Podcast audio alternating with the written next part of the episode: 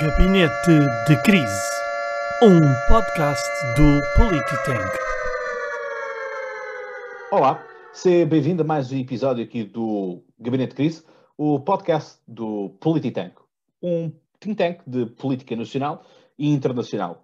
Se ainda não nos segues nas redes sociais, não sei de que à espera, Facebook e Instagram, encontra-nos lá e vê também as publicações que se vão dedicar este mês. Pois é, estamos a gravar no dia 2 de maio, o segundo dia do mês que nós dedicamos às, à Europa, à União Europeia, e portanto vão ver publicações especiais dedicadas justamente à União Europeia.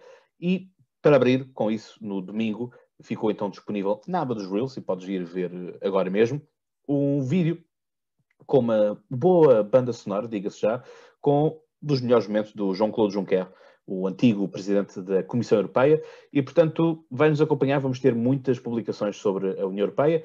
Hoje estou aqui eu, Cláudio Fonseca, e com os residentes Emanuel, Carlota, Ana Breda e o Vasco, e junta-se a nós o António Castro, que nos vai trazer aqui um tema bastante importante e interessante da atualidade, onde é aquilo que nós fazemos neste mesmo podcast, é comentarmos a atualidade semanal. E, portanto, dar aqui uma boa notícia que quero agradecer-te a ti, obviamente, que é o facto de termos chegado logo a abrir, logo que iniciámos, ao 13º lugar no top dos podcasts. E, portanto, nestes podcasts uh, participam todos os podcasts internacionais e nós fomos então o 13º. Portanto, obrigado por teres uh, feito esta entrada direta para o top 20 dos podcasts de política em Portugal. Um, obrigado então a todos aqueles que estão aqui. Vou fazer aqui uma matéria, uma tábua das matérias, como dizem os franceses, em que vamos falar primeiro sobre o 1 de maio, Vamos falar então das questões de direitos humanos e o Irão, o Estatuto dos Profissionais da Cultura, que então vai ser apresentado pela Carlota, e a situação em Moçambique, Cabo Delgado, que vai ser então introduzida pelo Vasco. Portanto, cada um deles irá fazer uma introdução sobre o tema e nós iremos uh, continuar uh, a análise sobre, sobre os mesmos. Já sabem, sempre que houver algum problema, vai-se ouvir este som. Sempre que houver este som, é porque alguém está em Discord, então vamos ter que saber o porquê. Portanto, vamos ver quantas vezes é que carregamos. Da outra vez eu carreguei uma uh, no primeiro episódio. Vamos ver como é que vai nisto. Meus senhores e minhas senhoras, obrigado por estarem aqui. E, portanto, não sei o que é que vos apraz dizer sobre o 1 de maio, como é que o passaram. E Manuel, começo por ti. Bom, uh, em primeiro lugar, boa noite. Boa tarde, Acho que ainda estás aí nos resquícios das da festividades, com a camisola vermelha. É, não é vermelha, na verdade é cor de vinho. Mas pronto, tudo bem. Uh, se tem que ser eu o camarada deste, deste podcast, serei com todo o gosto, uma vez que já votei na esquerda, quando ainda não lia os programas políticos. Uh, agora que já aprendi a ler, uh, está um pouco mais difícil de votar. Mas quem sabe, camaradas, quem sabe. De qualquer modo, este dia não é vermelho nem azul, nem, nem, nem branco. Eu passei-o a trabalhar Uh, e é assim que um trabalhador passa o dia do trabalhador a efetuar trabalho para que o seu senhor possa depois pagar-lhe a malga de arroz que se serve neste país. Acho que é um dia, a parte de toda a minha comicidade ou falta dela, acho que é um dia muito importante que se celebre e que se mantenha, porque vai ser um dia cada vez mais marcante para as gerações que não viveram da forma, não viverão uh, da forma arcaica como nós se calhar estamos habituados, viverão de outras formas, mais digitais com certeza, mas é importante que se mantenha esta celebração para marcar exatamente a luta dos trabalhadores, dos seus direitos e de tudo aquilo uh, que concerne o trabalho, o direito ao trabalho e todos os direitos que advêm desse direito. Portanto, o que eu tenho a dizer é, é mesmo isto: é que, que viva o trabalhador, o dia do trabalhador, e que o saibamos festejar não agora, mas para o futuro. Carlota. Boa noite. Uh, eu não passei o dia do trabalhador a trabalhar, não, felizmente, passei o dia do trabalhador a apanhar sol. Mas tirando isso, concordo que é, que é um dia importante de festejar e de celebrar, mas principalmente para refletirmos sobre o, o que é que vem aí para o futuro e o que é que estamos a passar no presente, porque eu acho que no momento presente nós temos uma, uma coisa que apesar de tudo é boa, é que as pessoas além de quererem trabalhar porque precisam de ganhar dinheiro para sobreviver, também querem ter um trabalho que, que lhes traga realização pessoal, isso é extremamente importante para, para a nossa geração uh, e penso que vai continuar a ser importante para isso e isso às, às vezes traz sacrifícios, não, não, não me vou alongar muito porque eu tenho muito que dizer sobre trabalho hoje. uh, portanto, deixo isso para mais, para o meu tema depois. António. Olá a todos, cumprimentar o, uh, os meus uh, parceiros de painel e agradecer a oportunidade de estar aqui. Uh, como o Cláudio disse, eu gostava de trazer aqui a, a debate o, a polémica que se instalou esta semana também com a intervenção de João Coutinho Figueiredo na, na Assembleia da República, que é sobre a eleição do Irão para... Sim, mas, António, ainda estamos na parte do 1 de maio. Vamos ah, dar, sim, ah, peço desculpa, pensei volta... que... Ah, ok. Sem stress, sem stress. Sim, o 1 de maio, uh, como é óbvio, é um, uh, tendo em conta a história, é um dia que deve ser celebrado porque relembra que, para além de relembra o trabalho dos, o trabalho dos trabalhadores, estou aqui a, a repetir duas vezes a mesma palavra, uh, porque no, no, passado eles eram uh, colocados à parte, eram uma, uma classe que, que não era valorizada e, uh, pronto, tendo em conta o contexto histórico, acho importante celebrar o Dia do Trabalhador. Para conseguirmos ter melhores condições de trabalho, não é? Porque aqui todos nós somos trabalhadores, não é? Acho que não há aqui ninguém que seja patrão, que tenha... Uhum tenham uma empresa própria. Uh, quem sabe um dia o tenhamos, uh, nunca, nunca sabe o dia da manhã, não é? Uh, mas é isso, não é? Portanto, todo aquilo que são as conquistas que, que se conseguiram, não é? Portanto, as 40, as 40 horas semanais, as férias pagas, portanto, toda a parte da segurança social também que, que, isso, que isso nos agarreta. Ana, Boa noite a todos. Um, relativamente ao, ao 1 de Maio, eu acho que ainda se deve continuar a celebrar para sempre, porque foi um, é, um, é um dia muito importante e que, que marca a luta dos trabalhadores por, por melhores condições, como já referiram. Um, acredito que nestes últimos, neste último ano e meio se fez a viragem entre o trabalho regular para agora termos introduzido o teletrabalho, que já existia noutros países e noutras, noutras culturas, entre aspas, mas que hum, aqui em Portugal tem, tem trazido muitos benefícios para, para quem o pratica. Eu, por exemplo, em teletrabalho, tenho poupado imenso, imenso dinheiro, quer no, no passe para, para me deslocar para o trabalho, como no valor das refeições, uh, no conforto de estar em casa, acordar, fazer o meu dia mais, mais calmamente, sem ter que, que ir para a bagunça que é o trânsito em Lisboa e, e todo o caos que, que deixa logo uma pessoa logo estressada logo de manhã. Acho que o teletrabalho é muito confortável para quem gosta de, de o praticar e para quem se adaptou bem. Acho que devia ser aplicado no futuro, mesmo sem ser em contexto de pandemia. E, e, considero que o Dia do Trabalhador também é muito importante para continuarmos a tentar, hum, a tentar garantir melhores condições de trabalho.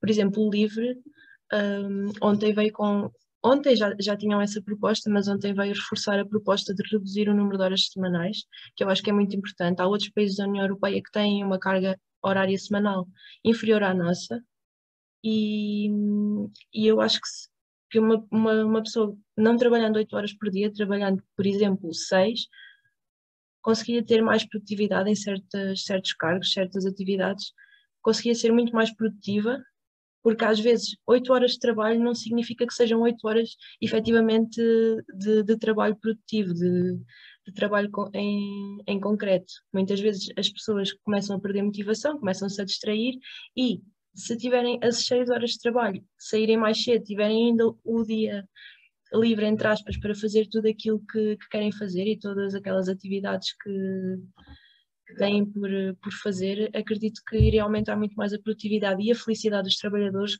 que em Portugal é, é muito, muito reduzida, tanto pela carga horária como pela carga fiscal. Portanto, acredito que ainda temos muito caminho para andar relativamente ao, aos trabalhadores aqui em Portugal. Exatamente, portanto, só os, só os trabalhadores executivos não é? ou administrativos é que às vezes conseguem dar-se ao luxo de jogar uma partida de ténis ir a um spa, ir a um ginásio, que é que seja, não é? para descansar, para ficarem felizes. Exato. É importante, de facto, a felicidade no trabalho. Vasco. Boa noite, Cláudia. Boa noite a todo o painel. Eu queria começar, portanto, este, este falar sobre o Dia do Trabalhador, recorrendo a uma imagem que eu vou tentar mostrar aqui. Não prometo que se veja, uh, mas acho que, acho que, embora não seja totalmente nítida, é visível, uh, é visível. É a, imagem, pronto, é a imagem, é a imagem de um almoço de operários em Nova York, em 1932, no topo do, de um dos andares do uh, RCA Building no complexo do Rockefeller Center em Nova York e revela como é que um conjunto de operários, basicamente sem condições um, sem condições mínimas de, de segurança uh, e, de, e, de, e, portanto, conforto no trabalho, um, estavam, e, e, as condições em que laboravam, um, a, almoçar uh, uh, não sei quantos metros de, de altura, mas eram 69 andares, só para nós termos uma noção, portanto, isto, isto dá-nos uma ideia daquilo que é e daquilo, daquilo aquilo que, que se foi conquistando à medida dos anos, nomeadamente uh, um dos ramos do direito que surgiu, que foi o direito de trabalho, que regula, portanto, uh, as relações jurídicas de trabalho, não é? Uh, o que é que é trabalho, o que é que não é trabalho, e, portanto, tudo isso nasce de uma necessidade da existência da proteção social no emprego, um, porque hoje em dia um, é possível um, só para nós termos uma noção das condições uh, de trabalho, há, em certos e determinados sítios do mundo é possível empobrecer a trabalhar. Portanto, uh, se nós pensarmos uh, no que é que é uma fábrica em, no Bangladesh ou na Índia, em que as condições de vida são absolutamente um, deploráveis e, portanto, um, há uma desproteção, uma desregulação das relações de trabalho, ou simplesmente não há, onde, há, onde se nota ainda que há uma prevalência do trabalho infantil. Um, aquilo que cá na Europa é a precariedade no emprego, ainda assim não é nada comparado uh, às condições de vida uh, noutros pontos do globo. Uh, para dizer também que, uh, portanto, um, nós temos um, é, é, é, é, fundamental, é fundamental um, celebrar esta data porque o trabalho preenche uma grande parte do, de, do, do, nosso, do nosso cotidiano, não é? Portanto, a nossa vida, se nós formos ver, faz em torno do trabalho, não é? Portanto, nós chegamos a passar mais tempo uh, no, no, a estudar, uh, nos empregos, do que propriamente às vezes com a nossa família. E, portanto, um, é importante valorizar e continuar a valorizar um, as questões do direito ao trabalho, os salários dignos, portanto, as condições de segurança, porque nós devemos pensar que se hoje em dia um, há, há, há, condições de trabalho, um, ainda que existam pessoas sem emprego, um, todos nós devemos a, esta, a, a, a, todas estas lutas que se foram feitas ao longo do tempo, a melhoria das, das condições de vida e, e trabalho mais, mais concretamente. Obrigado, Vasco. Sem dúvida, uma boa leitura histórica e social e política daí que é, e de facto, nós quando andamos para trás, o trabalho já mudou bastante e vai continuar a mudar. Portanto, aquilo que era a realidade do teletrabalho, que parecia quase ficção científica, é, passou a ser uma realidade uh, nossa. António, vou passar então a palavra a ti uh, para então nos fazeres esta introdução e depois já te acompanhamos no, no comentário uh, esta, o que aconteceu com o Irão, basicamente. Muito obrigado novamente. Uh, agora sim, uh, a vez de, de, falar aqui na parte do Irão. Uh, como eu tinha dito há um bocado, a polémica instalou-se em Portugal esta semana com a eleição do Irão e, e com João Coutinho Figueiredo a, a, questionar o governo na Assembleia da República. Um, para sintetizando aqui a, a, questão da sua eleição, isto são eleições que acontecem periodicamente, onde os, os países têm um termo de 3 ou 4 anos. Uh, e a eleição do Irão aconteceu no início do mês passado, uh, com, uh, com 43 votos favoráveis em 54. E, e, onde é que entra Portugal? É precisamente na, nesta votação. os 54 países que elegem os candidatos à Comissão do Estado da Mulher são os membros do Conselho Económico e Social, onde Portugal se encontra. Bem, para que o Irão uh, ganhasse o lugar de destaque nesta comissão pelos direitos das mulheres, foi necessário que pelo menos quatro de 16 países que têm um histórico e uma idoneidade no direito, no combate à desigualdade e, e, e uh, que lutam pelos direitos das mulheres, um deles está Portugal. Um, um, recentemente, um deles, que era Canadá, que também uh, faz parte deste Conselho, já veio dizer que não votou, portanto, de, para que o Irão fosse eleito era preciso que quatro destes 16 países votassem a favor, o Canadá já veio dizer que não, que não votou, Estados Unidos veio dizer que votou, portanto, uh, restam três uh, países da, Europa, que, de, uh, da Europa e Austrália, que teriam de ter votado a favor do Irão. Uh, depois da questão de João Quinto Figueiredo, ficamos com uma resposta que não é bem uma resposta, continuamos na dúvida. Um, mas e, onde é que está aqui o problema do Irão ser eleito?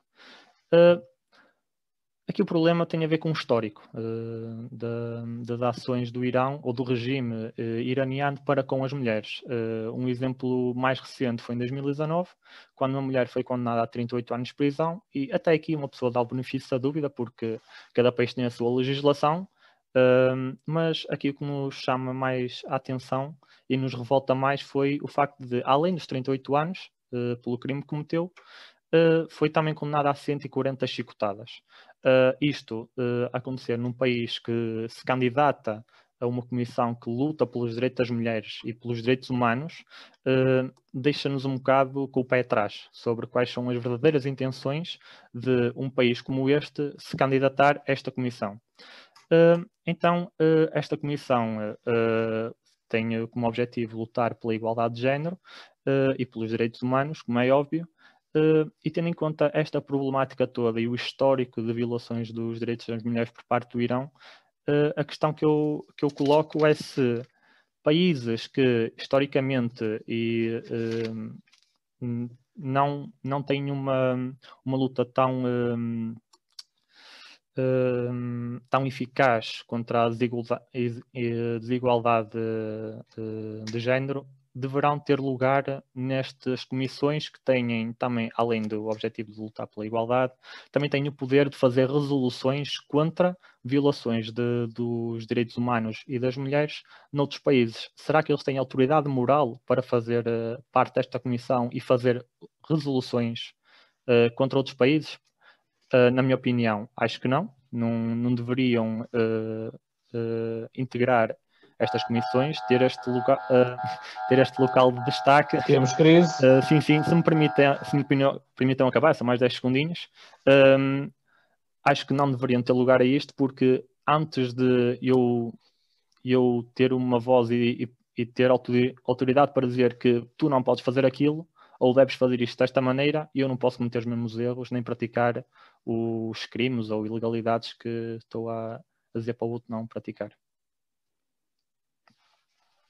Muito bem, obrigado António por esta exposição. Acho que foi, foi aqui um bom, um bom resumo daquilo que aconteceu. Provavelmente que isto são questões uh, que já vimos então que são complexas, porque existe todo este quadro da, eleição. E Manuel, carregaste no botão.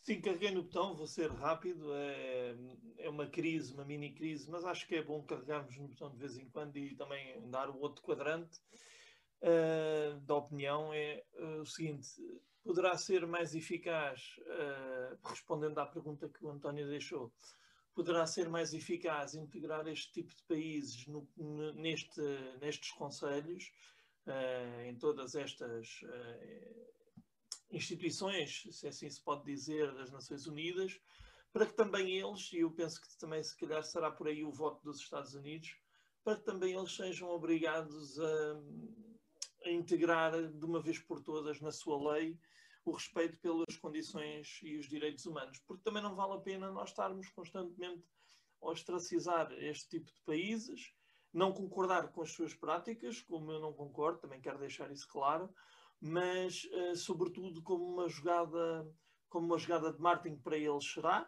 com certeza, mas que para os países do Ocidente, que são mais, por norma, mais respeitadores deste tipo de, de, direitos, quer dos direitos humanos, quer dos direitos das mulheres, hum, penso que será bom usar isto como uma arma para converter. Crise novamente. Certo, para converter, eu acabo já, para converter eh, algumas mentalidades sendo correndo o risco também de eles poderem usar, como o António disse muito bem, estes conselhos para uh, ir contra outros países que já aplicam os direitos, ou, o direito na, nessas duas vertentes.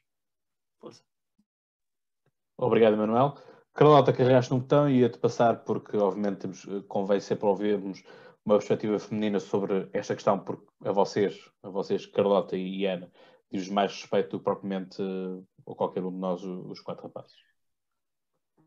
Olha, para já não, nem sei se concordo com isso. Eu, eu acho que diz respeito a toda a gente, porque na verdade são direitos humanos, independentemente de ser uh, homens ou mulheres. Obviamente, neste caso, estamos a falar de direitos das mulheres, mas assim, uma sociedade em que metade da população não tem os mesmos direitos e acesso às mesmas condições de vida, é uma sociedade em que ninguém pode viver bem. Eu não acredito que os homens do Irão uh, tenham a mesma qualidade de vida que os homens ocidentais em muitas coisas, psicologicamente, emocionalmente, etc.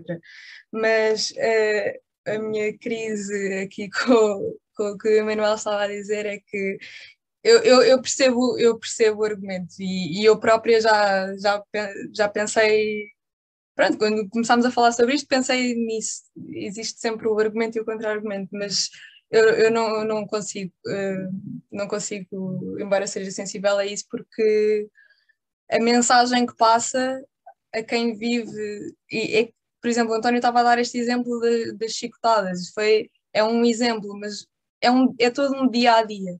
É um dia a dia que milhares de mulheres vivem uh, com sem, sem acesso aos mesmos direitos que nós temos. E a mensagem, a mensagem que isto lhes passa é que, que é aceitável.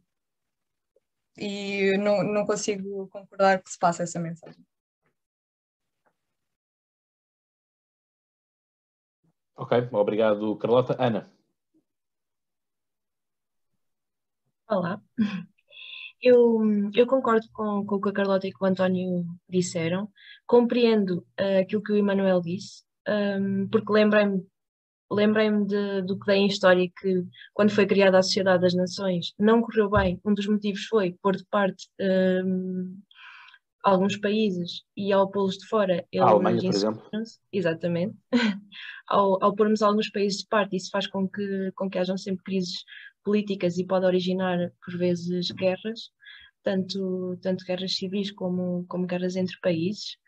Um, no entanto, uh, como disse, concordo com o que o António e a Carlota disseram, porque um, um país onde não existe igualdade entre homens e mulheres, onde há desigualdade de direitos, de, de oportunidades de, a todos os níveis, há desigualdades a todos os níveis, um, não, não concordo que faça parte de um, de um conselho que, decide e opina e, e debate sobre os, os, direitos das mulheres. Um, eu, eu lembro-me de lembro-me de, de, estudar na, na licenciatura a parte de, dos crimes de honra que, que, eram, que o Irão foi um dos países e é um dos países que, que pratica mais esse, essa, esse, pronto, esse tipo de crimes. Uh, são crimes em que o homem da casa, ou seja, o, o irmão, o pai, o marido, o tio, tem autoridade sobre a mulher, independentemente da, da ligação. Um, que se a mulher faz algo que vai contra, entre aspas, a honra da família, eles podem uh, matá-la ou torturá-la, com, com base na, com, com o argumento que ela vai mesmo contra a honra da família, nomeadamente existem casos mesmo comprovados, a BBC tem, tem vários documentários sobre isso, em que existem mulheres que, por exemplo, tentam aproximar-se da cultura ocidental, uh, basta verem um filme, basta tirarem uma foto criarem Instagram, basta fazerem qualquer, uh, qualquer ação, qualquer atividade que se aproxime muito da nossa cultura aqui no Ocidente, que isso já é desculpa para que esses crimes honra sejam praticados. Elas são queimadas vivas, são apedrejadas, são mortas à frente da comunidade inteira como exemplo. As mães, irmãs, tias, avós assistem a isto e ficam caladas. A própria hum, comunidade inteira encobre a existência deste crime, uma vez que vai de acordo com, com a cultura deles. A interpretação deles do, do Corão é, é muito supostamente literal e para eles estas, estas práticas são completamente normais e, e eu acredito que, que um país que, que tem estas práticas, apesar de acontecerem na União Europeia, no entanto dentro dessas comunidades, uh, mas acredito que um país que tem estas práticas diárias não, não devia fazer parte do Conselho nem da de, de defesa de, das mulheres, dos direitos das mulheres, nem dos direitos humanos. Obrigado, Ana. O Emanuel que estavas a querer, um, querer uh, concluir, depois Sim, passo para o é, Vasco. É, é, é, muito rápido, é muito rápido não tomarmos mais tempo. Mas eu acho que é, é, importante deixar ressalvado que eu concordo, ou ressalvar, é melhor, que eu concordo com o que a Carlota disse, com o que o António disse, não defendo a violação dos direitos das mulheres, mal, mal, mal de mim, se não defendesse a minha mãe, as minhas irmãs e todas as mulheres que tanto me deram. Eh, é uma, uma perspectiva um bocadinho, eu compreendo que seja um bocadinho cínica, Uh, mas eu acho que uh, uh, o contrário já vimos que não resulta. O contrário sendo deixar de fora um, sanções, tudo isto, tratados internacionais que não são cumpridos. Eu compreendo que isto choque, porque realmente não defendem nenhum, nenhum dos direitos, nem os humanos, nem, e muito menos os das mulheres mas não deveríamos, não deveríamos esquecer a nossa própria história de como até há bem pouco tempo as mulheres em Portugal eram propriedade de, dos maridos. Portanto, não estamos assim tão longe como achamos que muitas vezes estamos. Obviamente que as sociedades evoluem e o direito também e os costumes também e eu acho que o melhor é mesmo integrar. Era só isto. Obrigado. Obrigado, Emanuel. Vasco.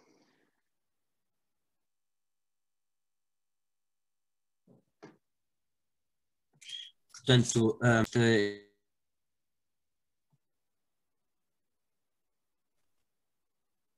estas questões uh, variam de sociedade para sociedade, um, mas há, uma, há um ponto assente não é? em que, quando nós falamos de direitos humanos, um, eles uh, devem ser respeitados, seja na Europa, seja em qualquer parte do mundo, não é?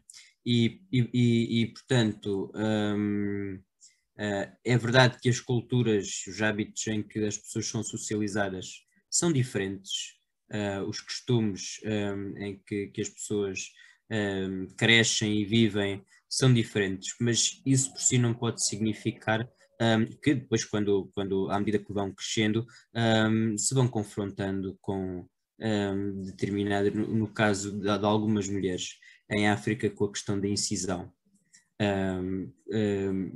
Outros uh, das mulheres no Irão, muitas delas, uh, quando cometem, por exemplo, o adultério ou quando um, cometem alguma questão que é condenável moralmente, uh, umas são regadas com ácido sulfúrico, outras são apedrejadas, outras são, são chicoteadas e, portanto, isto é, é algo impensável se nós pensarmos um, eh, em termos do, de um padrão eurocentrado. É? A verdade é que uh, algumas das vezes temos que deixar um, nosso, o nosso pensar no nosso padrão eurocentrado no sentido em que um, valorizar uh, de, que há, há muitas situações uh, que nós eh, não lidamos eh, felizmente no dia a dia, mas que eh, estão longe de, de, estão longe dos, dos, dos, do, mais elementar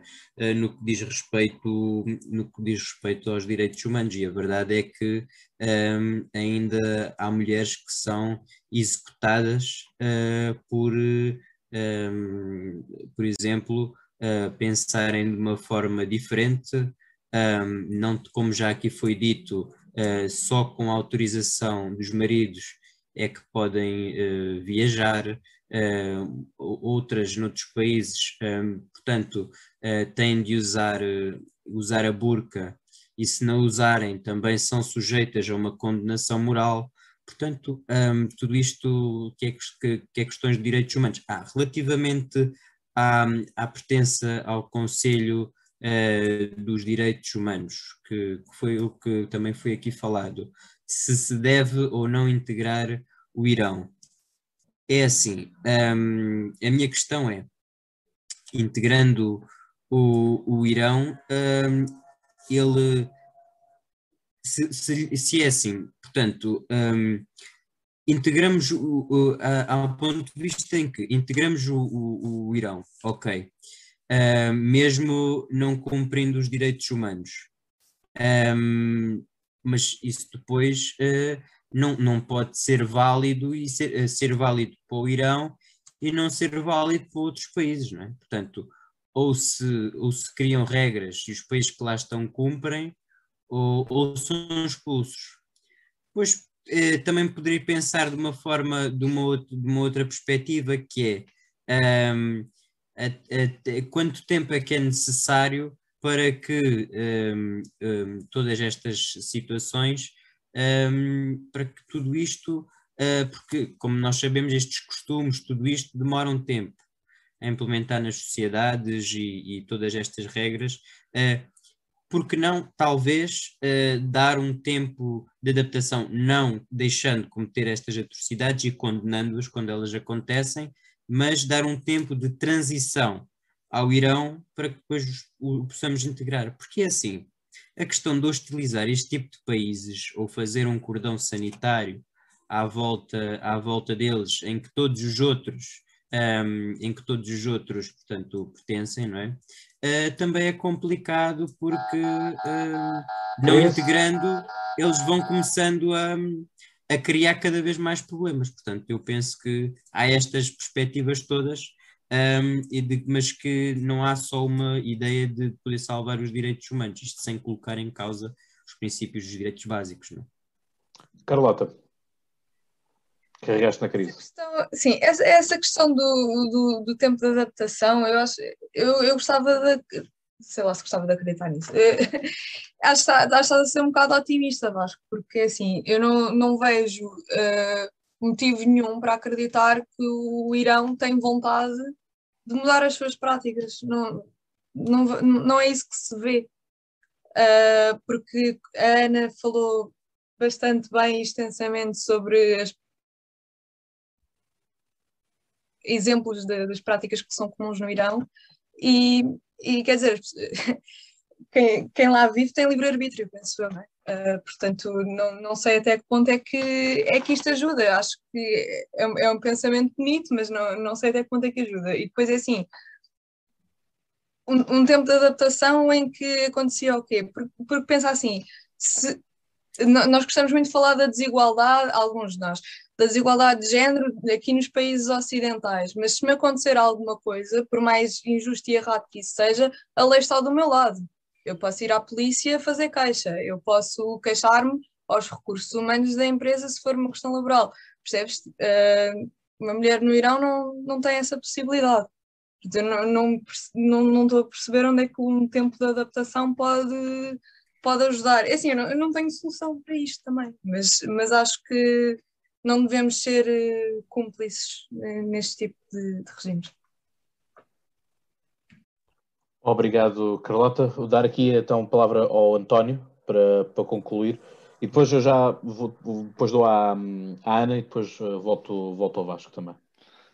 Ok, muito obrigado. Uh, sim, para, para concluir, uh, e só respondendo também à questão da adaptação, uh, não acho que esse um, tempo de adaptação deve existir. Acho que deve existir sim, mas antes de, de um país ter poder para fazer resoluções contra outro país. Acho que deverá ser uma coisa um bocado à parte deste Conselho. Uh, e também para concluir esta, esta parte, só falar que uh, as polémicas neste Conselho não são de agora. Uh, instalou aqui em Portugal porque Portugal é um dos países que votou a favor ou contra da eleição do, do Irão, mas que, com licença, em 2019 também já tinha sido eleito um alto comissário do Iémen, Iémen que ocupava a posição 149 no índice de igualdade de género, num total de 149 países, portanto encontrava-se no último lugar neste índice. Em 2019, no ano em que este alto comissário foi eleito, uh, que representava o Iémen. Uh, também uh, em termos estatísticos, só deixar uma nota final, desde 2015 houve quatro resoluções contra um, contra países, neste caso apenas contra um país do Médio Oriente, com licença, contra um país do Médio Oriente desde 2015 e nenhum dele nem foi o Irão, nem a Arábia Saudita, nem Iraque, foi Israel. Uh, esta comissão, em seis anos, elaborou quatro resoluções contra o mesmo país, Israel. O que me leva a querer que esta comissão foi já é usada há algum tempo como arma política por causa dos problemas de Israel lá na, na zona do Médio Oriente e não como uma comissão que efetivamente lute contra a desigualdade de género. Obrigado. Obrigado, António. A questão é mesmo esta, não é? Que temos muitas vezes estas comissões, uh, já, já dou a palavra aqui à Ana, só dar aqui esta, esta, esta chega também aqui, que é, temos muitas vezes as comissões que são mais um resquício de conflitos e, portanto, acaba por ser um sítio também para se lavar a roupa suja, por dizer, e, portanto, fazer também outras ameaças e tudo mais. Mas muitas vezes são eleitos países, por vezes controversos, para se dar também um pouco de chamada de atenção para aquele país. No sentido de, por exemplo, nós vimos, eh, Kofi Annan foi eleito secretário-geral da ONU, o Ban Ki-moon foi também eh, eleito secretário-geral da ONU, portanto, temos aqui geografias diferentes e voltamos agora à Europa com, com António Guterres. não podemos esquecer, por exemplo, que Tedros, eh, que é o atual eh, diretor da, da, da OMS, eh, veio da Etiópia. Ele foi ministro da Saúde da Etiópia e foi ministro da Etiópia, da Saúde da, da Etiópia, quando um, houve um grande surto de uh, varíola ou de ébola, eu acho que é ébola, uh, no país e ele não comunicou a ninguém e as, as fronteiras abertas uh, com os outros países em África. Portanto, se calhar Tedros também não é das pessoas mais indicadas para ser um diretor da, da OMS. Mas é e na altura toda a gente fez grande alarido por, por ser um, finalmente alguém proveniente de África, negro, blá blá, estar à frente da OMS. Mas a questão é que depois nós, quando vamos ver a ver, o voto positivo, por exemplo, foi da, da China, e quando vamos ver o cartão de militante deste senhor Tedros é marxista-leninista. É? Portanto, há aqui uma, uma, proximidade política com o regime comunista chinês, um, vale o que vale, mas tudo isto, muitas vezes, essas peças, este colocar de peças no xadrez, é um pouco isso.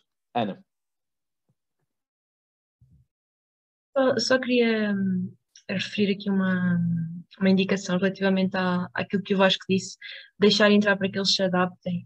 Uh, eu acredito que, que, essa estratégia não funciona, uma vez que se nós analisarmos o Conselho de Direitos Humanos da, das Nações Unidas, uh, nós vamos encontrar países como a Rússia, a China, a Venezuela, etc., entre outros, entre outros países, e, por exemplo, ainda há pouco tempo, ainda há pouco tempo não, neste momento a Rússia, uh, relativamente ao opositor do, do Putin, está a ter práticas que vão contra os direitos humanos. A China tem os ditos campos de concentração, a Venezuela diariamente uh, comete atos de, de, opressão contra a população que vai contra o regime. Cuba também está presente no, no Conselho de, dos Direitos Humanos da ONU e também tem práticas constantes contra, contra os direitos humanos. Eu não acredito que, ao integrarmos países neste Conselho, que eles vão adaptar e vão deixar de, de praticar estas atrocidades. Um, e pronto, só queria deixar, finalizar mesmo dizendo que a, quando era mais nova acreditava muito na, no poder da ONU como manutenção de paz entre os países e acabei por me aperceber ao longo destes anos que tecnicamente a ONU é uma fraude, é um jogo de interesses, é um campo de, de, de lobbies e de, de interesses de vários países não, não é eficaz de todo. E de celebridades, diga-se já também, não é? Exato. Vasco.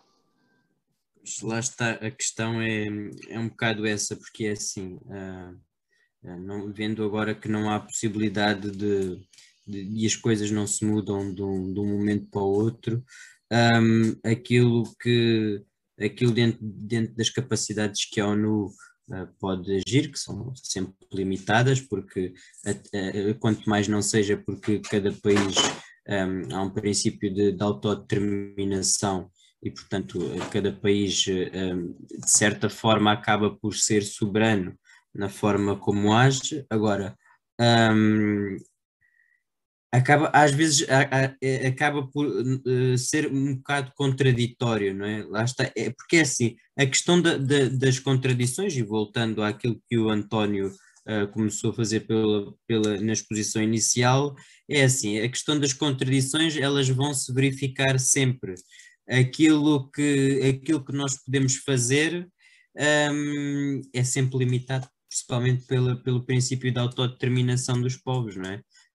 Uh, por isso é que um, ainda, infelizmente, infelizmente, uh, pronto, não é? Não, não, não, nós não podemos chegar a esses países e dizer, pronto, vocês aqui não podem fazer isto, não é? Porque um, é o território, a cultura, uh, tudo isso. Um, portanto, o que, é, o, que é, o, que é que, o que é que os outros países podem fazer? Podem condenar um, eh, eles estão ali lado a lado com eles, podem condenar, mas é saber que, infelizmente, tudo isto se continua a passar e, e, há um sentimento quase como de impotência uh, face, face, àquilo, face àquilo que se vai passando. É triste um, esta, esta perspectiva, mas, mas também é, é algo contra o qual uh, nós não podemos fazer muito mais, não é? Infelizmente. Obrigado, Vasco. Bem, temos esta questão, não é? Que é, uh, ao fim e ao cabo, períodos de transição, o que é que isso vale, não é? Porque é que é esse período de transição? Nós estamos a falar de uma coisa que seja uh, fazer uma transição do escudo para o euro, portanto, não tem que haver aqui uma reconversão da, da economia, não é? Não tem que haver aqui uma equilibragem, as pessoas começarem a se habituar, começarem a fazer contas quanto é que as coisas vão mudar. Aqui é mesmo uma questão de leis, ponto final. Uh, ou seja, eu acho inconcebível alguém ser chicoteado, e nós vimos o caso que o, António expôs aqui desta, desta mulher que, que, falou, mas também temos uma pessoa, tivemos um homem uh, também por delito de opinião na Arábia Saudita, também foi 150 vezes chicoteado, e portanto isto não, não pode ser assim. Portanto, nós sabemos que estes países têm ainda muito uma base quase de, de lei italião, né, que, é aquilo que nós chamamos de olho por olho, dente por dente. Uh, portanto, se é onde está mesmo, eu, eu por acaso na licenciatura em História estudámos o, lei, as leis de Leão, e portanto dizia que uh, se o arquiteto, se a, casa que o arquiteto fez uh, ficou mal e caiu o telhado, que lhe seja destruído também o telhado ao arquiteto. Portanto, coisas assim um tanto bárbaras, que pode ser uma justiça primária muito mesmo primitiva do, do instinto da, da, pessoa, não é? Quantas vezes nós não vemos isso, até mesmo com próprios discursos, às vezes, do André Ventura, de, nós vimos isso com a questão da, da pequena Valentina, por exemplo, não é? Portanto, eh, alguém violou alguém, era logo a, prima ser violada e aquela pessoa ser violada também na prisão e etc, etc. Muitas vezes temos esse, esse discurso animalesco dentro de nós e queremos a justiça rápida, a tal justiça pelas próprias mãos e tudo mais, não é? Agora, eu aqui acho que as coisas também uh, temos que procurar ver o que é que nós, qual é o objetivo que nós queremos. Nós queremos pôr o Irão dentro deste Conselho para uh, procurarmos acelerar o processo de transição e obrigá-lo, não é? Portanto, estamos, numa, estamos num, num meio, portanto, nós queremos que aquela pessoa se comporte como nós, e do estilo, olha para os nossos exemplos, obviamente que eles já, já os veem, mas uh, pôr ali uma coisa mais, mais direta, um sítio onde podemos uh, mais, ou então, se é a ideia dos orgulhosamente sós, que parece ser um bocadinho aquilo que é a realidade uh, ali no Médio Oriente, em que estes países é do estilo, nós estamos tranquilos porque nós temos o petróleo, temos uh, minerais e temos tudo aquilo que o Ocidente quer e, portanto, nós vendemos. E às vezes é um pouco isto. Portanto, não sabemos, por exemplo, se no meio destes jogos de toma, toma ali o voto, não houve um contrato, por assim dizer, assinado debaixo da mesa que é dás-me o voto e eu em troca dou-te aqui um desconto, ou ofereço isto, ofereço... Não sabemos. Um, a questão da corrupção acontece muitas vezes assim. Um, e, portanto, é importante nós, nós termos a, esta, esta visão também, não acharmos que é tudo, uh, de facto, cor-de-rosa, no sentido de que as coisas são assim, portanto, felizes e contentes, paz mundial, etc. Eu, tal como a Ana, já perdi há muito uh, a, minha, a minha crença na, na ONU, e, portanto, já tive, inclusive, uma, uma disputa com a, com a Unicef, um, quando, quando na altura fiz um, fiz um, um, projeto também, e portanto o dinheiro que nós às vezes damos para as criancinhas, às vezes algumas delas nem o sétimo vem, daí o nós damos de donativos. Mas é isto. Uh, Carlota, querias ainda acrescentar uma coisa, não é? Sim, é, é, muito rápido. Eu só queria relembrar que o, o Irão, antes da Revolução Islâmica, era um país totalmente diferente daquilo que é agora. Uh, portanto, eu tenho muita dificuldade em acreditar que sem uma, uma revolução no sentido contrário, as coisas mudem. Porque, quer dizer, aquilo foi, foi implementado internamente, houve uma revolução e aquelas leis que para nós são bárbaras têm uma base que é muito específica e todos nós sabemos qual é, qual é a base daquelas leis. Portanto, enquanto não houver uma revolução no sentido oposto, eu não, não tenho muita esperança que o Ocidente possa ter qualquer tipo de, de, influência nisso, infelizmente. Se fosse para ter, era exatamente da forma como tu estás a dizer, que é ter alguma coragem de não entrar nesses jogos, mas infelizmente também não tenho muita esperança. Exato, e a questão é que essa revolução islâmica aconteceu sobretudo por pressões do Ocidente, é? portanto Saddam Hussein era alguém tal como o, o, o Gaddafi na Líbia, aliás, o Gaddafi, inclusive, uh, está envolto também na polémica com o Nicolas Sarkozy, é? o antigo presidente da França, que deu dinheiro ao Nicolas Sarkozy. Portanto, temos aqui um ditador da Líbia que financiava uh, uma candidatura democrática na, na França. Ora, um, isto, isto para, para dizer que Saddam Hussein, uh, no Iraque, o Iraque, nós também, quando olhamos para fotografias do Iraque no 1960, vemos as mulheres com saias banalíssimas. Uh, temos muitas uh, registros, fotografias desses, e já tive inclusive alguns professores meus que foram nessa altura fazer também investigações e tudo mais e retratavam como é que aquilo era. Ora, quando é necessário e dizes tens uma força armada de fora que te quer uh, invadir por causa do teu petróleo e por causa dos seus bens, ora, tu fazes todo um. reforças a tua casa e, portanto, para fazeres uma unidade nacional apontas o inimigo e a unidade nacional, muitas vezes, aquilo que é mais fácil de fazer é em torno da religião. Não é por acaso que vemos agora cada vez mais discursos no mundo ocidental em que se põe Deus como uh, o, meu, o meu guia, Deus quis, Deus fala comigo, ou quer que seja. Quis não tocar tanto no André Ventura, mas isto acontece uh, um pouco por toda a Europa, tem estado a fazer isto. A América, então, uh, In God We Trust, está escrito na, na, na moeda. Um, no próprio Cruzeiro brasileiro também está um, essas ligações, ou seja, há aqui sempre a componente religiosa está latente. Um, e isso é uma coisa que é difícil também de desaparecer. A maioria, uma boa porcentagem também das bandeiras europeias tem uma cruz, então quando nós vamos para os países nórdicos, todos eles têm, têm uma cruz, a Noruega, Finlândia e Suécia têm, têm cruzes, um, e por aí vai. Ou seja, nós aqui uh, que temos o Saddam Hussein, por exemplo, um dos propostas que ele tinha era da alteração da, da, da bandeira e queria lá pôr um crescente, quando o Iraque não tinha nenhum crescente na bandeira, atualmente também não tem, tem estrelas e tem uma inscrição, uma inscrição em árabe. Uh, mas é isto. Julgo que mais ninguém tem nada a acrescentar em relação a este, este tópico, portanto, apesar de termos divergido aqui as coisas, acho que no final do dia não estamos muito longe daquilo que obviamente todos nós queremos, que é um, igualdade para todos, é? portanto, que homem e mulher sejam, um, sejam vistos de, de, forma igual. Ora, Carlota, encerraste tu este tema, vais começar o próximo tema, uh, que é nada mais nada menos que o Estatuto dos Profissionais da Cultura. Tu que estás ligado à cultura, portanto, isto toca-te na pele. Toca sim. E então, eu, eu acredito que as, que as palavras têm, as palavras que nós escolhemos têm, têm algum valor e, e a Ministra da Cultura que disse em relação a este estatuto foi que ia ser uma arma contra a precariedade. E se nós analisarmos esta frase, o que é que significa precariedade? É algo que está a cair, é algo que não está bem estruturado, é, é algo que não é estável. Se nós estivermos num prédio degradado a cair e tivermos uma arma na mão, vai nos servir de muito pouco. Portanto, eu acho que ela, sem querer, acertou na MUS, porque as associações de profissionais de cultura uh, queixam-se que o diálogo foi interrompido e que eles resolveram aprovar o estatuto como estava, embora vá para consulta pública, mas uh, foi, dizem que foi aprova aprovado à pressa e que não responde às necessidades. Uh, e eu, do que, do que consegui perceber, tenho, tenho imensas questões em relação, em relação a este estatuto, porque vamos lá analisar ponto a ponto. Vou tentar não me alongar muito, mas não prometo.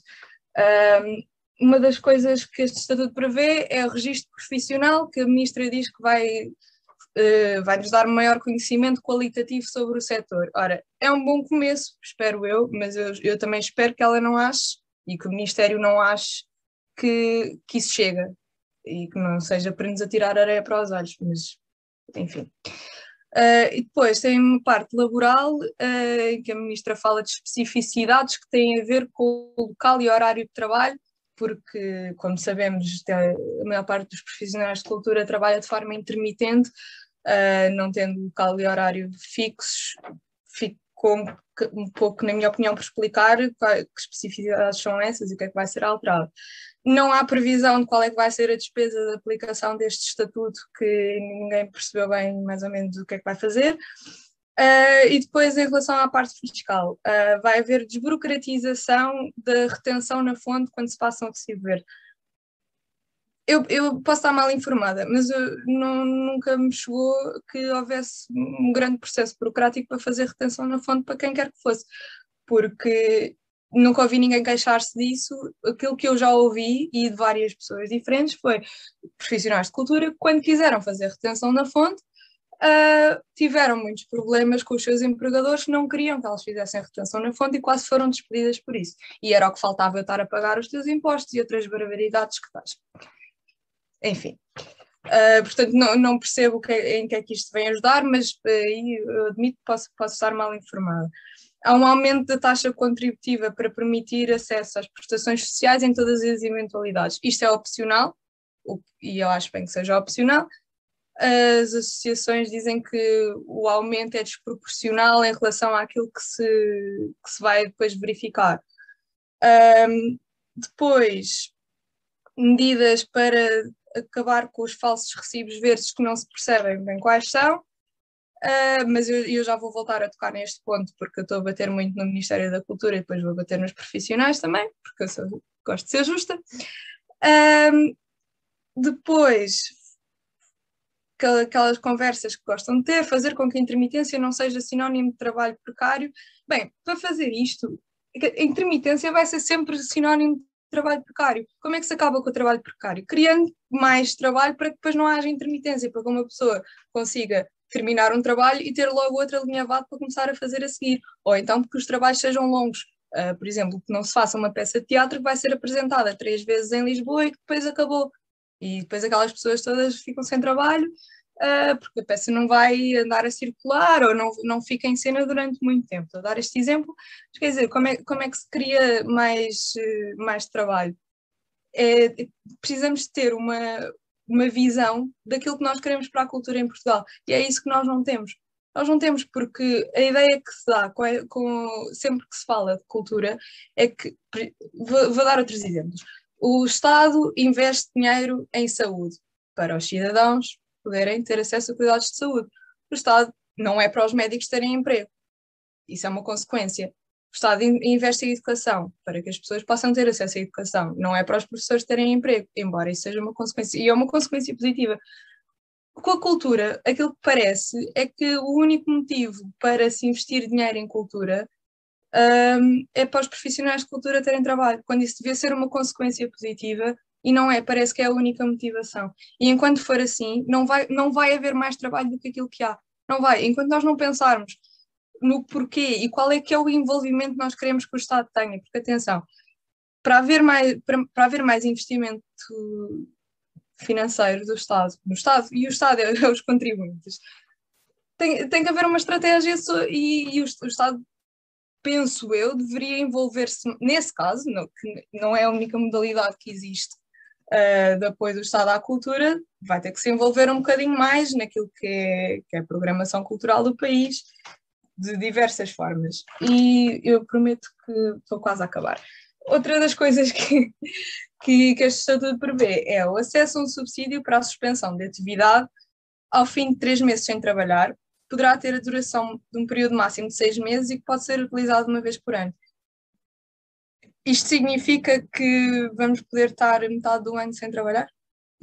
Não, não entendi. E a ministra, na conferência de imprensa, disse que mais nenhum, isto não existe uh, para mais nenhum trabalhador, independente ou por conta de outra. A minha questão é: isto é primeiro, se isto é justo, eu penso que não, uh, e segundo, em que é que isto ajuda a integrar os trabalhadores da cultura no resto da sociedade, porque são pessoas que já se sentem marginalizadas, que já estão de muitas formas marginalizadas, e, e parece que se querem marginalizar, não é que se querem, coitados, eu incluo-me, eu acho que nós não nos queremos, não nos queremos marginalizar mais, ou não deveríamos querer marginalizar-nos mais.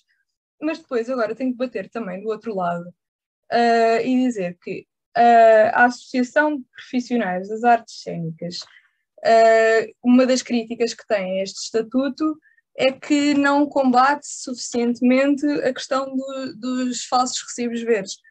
Ora, eu não sei porque é que nós continuamos à espera que venha o Ministro da Cultura, neste caso a Ministra, mas eu estou a utilizar a palavra Ministro no masculino para ser geral, porque podia ser esta Ministra ou outra qualquer, faça em relação a situações laborais inaceitáveis que são perpetuadas por profissionais da cultura. E, e nisto não digo, por exemplo, eu, enquanto trabalhadora independente, aceito pôr-me numa situação de falsos recibos verdes, um, porque não tenho poder negocial, porque é mesmo assim, não tenho. Uh, mas o meu empregador é profissional da cultura também. E a associação, uh, a associação de profissionais das artes cênicas, segundo o site deles, uh, tem 30 30 entidades lá representadas. Ora, a associação vai fazer o quê? Acho que temos que pôr um bocadinho a mão na consciência e perceber o papel que temos também na, na perpetuação de, situações que são injustas e que são prejudiciais. Eu tenho um texto escrito sobre isso que vai sair na minha página do Medium esta semana. Peço desculpa pelo shameless self-plug, mas é também para não me alongar mais. Quem tiver interesse em saber mais pode ir lá.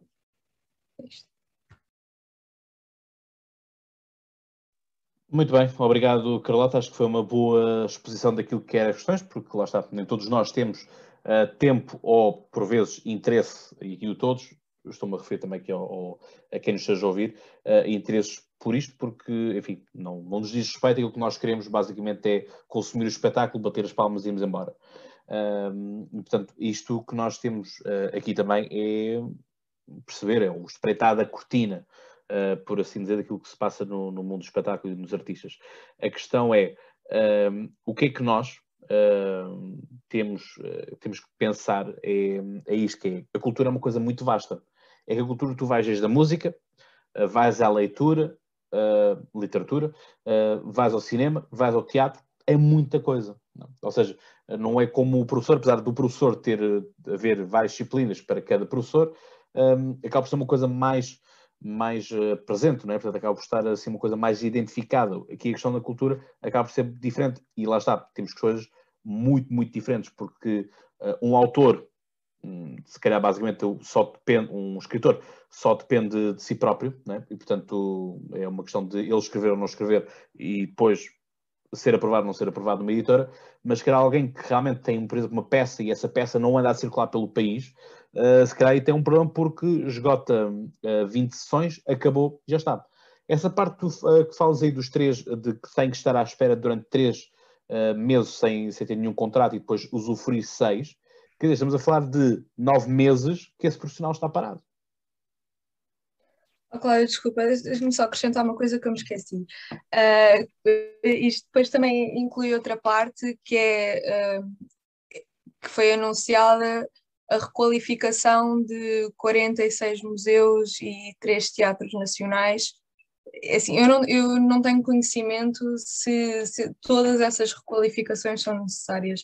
mas eu tenho sérias dúvidas. E, e, e é o que se vê é que, mais uma vez, o investimento que nós temos na cultura em Portugal é em obras. É, é fazer obras, fazer obras, fazer obras. E fazer obras eh, para quê? Nós ainda não decidimos o que é que. E aqui é um trabalho que tem que ser feito pelo Ministério da Cultura e pelos profissionais da cultura em conjunto de preferência, mas não necessariamente, e ver o que, é, o que é que nós queremos. E depois é outra coisa, é a boca sempre para falar de descentralização, mas para onde é que vai o dinheiro? Vai para a Fundação Serralves, Fundação, eu tenho aqui escrito alguns, Fundação CCB.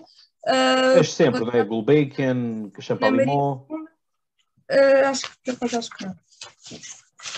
Mas pronto, acaba por ser para pronto, as grandes. fundações e teatros em Lisboa e no Porto. Exato. Ok. Obrigado, Carlota. Ana. Um, eu efetivamente não tenho muita propriedade para falar sobre este tema, mas relativamente àquilo que, que a Carlota disse, uh, a meu ver, eu acho que, que é fundamental uma mudança de, de mentalidades da população portuguesa relativamente à, à, cultura. Eu acho que a população, no geral, não vê a cultura como algo essencial. Uh, como tu falaste, a cultura é, tem, tem várias áreas. Eu acho que, que os portugueses veem filmes, séries, novelas, leem livros, leem livros de, de todo tipo de, de temas, leem livros de poesia, ouvem músicas, veem programas na televisão de, de, dança, gostam de ir ver um teatro, gostam de ver um espetáculo, gostam de ver obras de arte, esculturas, pinturas, etc. Um, mas não encaram o artista como um trabalhador. Eu, eu, eu acho que o problema está mesmo na forma como os portugueses encaram o artista. Não encaram o artista como um trabalhador, não valorizam a profissão um, e acreditam que por vezes um artista é só artista por capricho, é um hobby. Não veem um, um dançarino como um dançarino, veem um dançarino que gosta de dançar e, e usa aquilo como um passatempo. Não é, não é um emprego, não veem como um emprego digno. Eu não estou a dizer que seja esta a minha opinião, não é? Mas, mas eu acho que, que os portugueses ainda, ainda temos muito que mudar aqui em Portugal e começar pela mentalidade dos portugueses para que o governo também possa ter outro tipo de, de ação para corresponder às, às necessidades da, da população. E pronto, era só isso que eu queria acrescentar. Obrigado, Ana. É isto. Uh, quer dizer, nós temos um estudo que diz que 40% dos portugueses leem apenas um livro no ano, não é? Uh, isto demonstra bem aquilo que é. Nós, quando olhamos também para a nossa grelha de programação das televisões, todas as televisões estão a dar o mesmo, que é telenovelas. Uh, lá temos a RTP1 que faz um programa tipo Quem Quer Ser Milionário, ou Joker, ou um caso assim de género, não é? Portanto, uh, sim, de cultura geral. Uh, mas depois, quer dizer, a nível da programação anda muito semelhante. Na, na SIC, por exemplo, temos uma repetição daquilo que é um programa subejamente conhecido lá fora, Hell's Kitchen. Um, temos também o, o All Together Now na TVI, que também já é um formato que vem lá de fora. Ou seja, não há inovação nas próprias grelhas e naquilo que são os diretores uh, de conteúdos das televisões e, portanto, as coisas são assim. Mas, todavia, também há outra questão. E Big Brothers, então, uh, reality shows não faltam também e acaba por ser essa uma grande programação que depois tem reflexo um, nos meus alunos, por exemplo, que passam intervalos inteiros a falar de TikTok e de uh, reality shows. Portanto, é a realidade que nós temos, são os futuros adultos que nós estamos a criar e que padrões é que nós também estamos a criar. Portanto, é um pouco isso, que é a ideia de que, ok, é um artista, não é um trabalho sério, portanto, uh, toca aos pratos macaquinho que eu dou-te uma moeda. Uh, é um pouco isto não é, que nós uh, vemos e, portanto, dá-se dá pouco, pouco valor aos artistas e vimos, por exemplo, a forma como o Rui de Carvalho grande, grande senhor do teatro, foi tratado também por uma estação televisiva uh, e ainda assim ele também fez parte de uma manifestação, apesar de ter estado uh, doente, foi lá com, levaram-no de carro para uma manifestação também, portanto isto, a minha vénia, uh, a Rui de Carvalho, neste, neste sentido. E Manuel?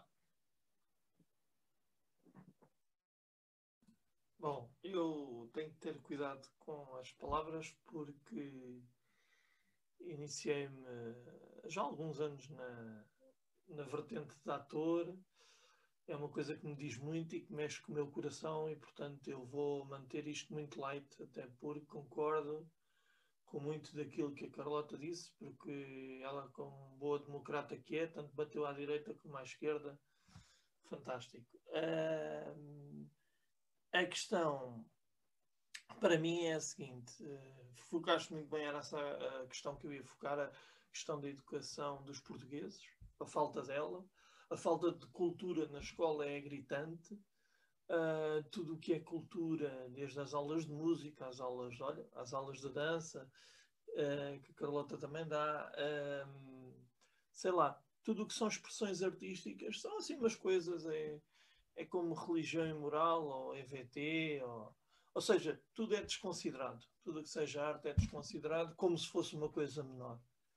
Uh, nada mais longe da verdade, como é óbvio, porque eu posso falar uh, nisto uh, por experiência própria. Foi a arte que me tornou a pessoa que eu sou hoje e que me levou a reconhecer o homem que eu sou hoje. Portanto, mudou a minha visão sobre mim próprio. Não há instrumento mais poderoso do que este para mudar um indivíduo, para mudar as suas ideias, para, para mudar eu não quero dizer eh, diametralmente, não é isso que eu quero dizer, mas para levar ao conhecimento próprio. Mais do que livros de autoajuda, deviam-se vender uh, mais livros de escritores portugueses consagrados que ninguém lê e, dar uh, mais importância a, a, todo o tipo de, de expressão do indivíduo, seja musical, ou do movimento, ou dramática, ou seja lá o que for, que leva esta criança que tu estavas a dizer a crescer num ambiente rico e a poder depois escolher o que é que faz com isso e não termos que desligar a televisão com, com este síndrome vagal que me vem sempre que liga a televisão e está a dar uma novela ou mais um concurso uh, ou mais um All Together Now ou mais um Big Brother não que as, as, as, televisões, eu penso que é assim que se faz, não é? vão comprar os formatos lá fora, em feiras internacionais, coisas comprovadas que dão, uh, que dão espectadores, que dão dinheiro, que dão share, que dão publicidade e depois os, seus resultados. E para não me alongar mais, para não, não ficar ainda mais nervoso do que já estou, é dizer só que hum, me parece importante e urgente que uh, nesta questão que, que a Carlota focou, uh, do, do, do, facto de compensarmos os, os coitados dos artistas com seis meses de, de, de, de, subsídio após três meses de inatividade. Não sei porque três meses, calhar podíamos pôr quatro, cinco, seis, um ano, dez anos. Quer dizer, parece-me um bocadinho tudo muito aleatório e, e muito escrito em cima do joelho, aliás, como é próprio do, do, povo, do povo a que eu pertenço e no qual me incluo. Portanto, eu queria deixar esta, esta opinião de uma pessoa que se iniciou há pouco tempo, que já escreve há muito tempo, mas que faz uh, teatro e, e, cinema há muito pouco tempo e que, que, e que leva esta dor no peito todos os dias de ter de me justificar perante a minha família, perante os meus amigos, perante a sociedade. Porquê? Porquê é que queres ser ator? Para quê? Esta é a pergunta que me dói mais. Para quê? E isto diz muito de, do, do meu país e da minha sociedade. Infelizmente, eu tenho que explicar. Bom, mas uh, acho que é isto. Acho que não, não vou andar mais à roda. Para que ser ator? Para que ser artista? Não sei. Realmente eu também não sei. Para além da realização pessoal, não faço ideia. Obrigado, Emanuel, por estas reflexões também, que acabam por nos pensar e é um pouco isso, não é? Só, só quase aqueles que conseguem ir para, para as televisões, não é? para, para as novelas, é que têm um, têm, acabam por ter um contrato não é? que está salvaguardado. E nós vimos, por exemplo, o caso do, do Joaquim Almeida, não é? que menosprezava muito aquilo que era o ambiente em Portugal e, portanto, só ia lá para fora e só lá fora é que fazia. Uh, as coisas começaram a não correr tão bem para ele quanto já correram em tempos e, portanto, vimos uh, inclusive em algumas uh, produções nacionais e telenovela, inclusive. Cláudio, desculpa, deixa-me só acrescentar. Porque... Sim, e depois é o Vasco. Desculpa, desculpa, Vasco, eras tu e eu interrompi. Não é por acaso que no meio artístico se diz, e vou deixar só esta frase, se diz que a novela é a prostituição do ator.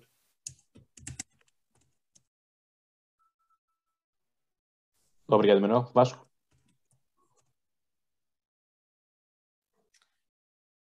Um, estão-me a ouvir? Correto e afirmativo. Ótimo, ok, pronto.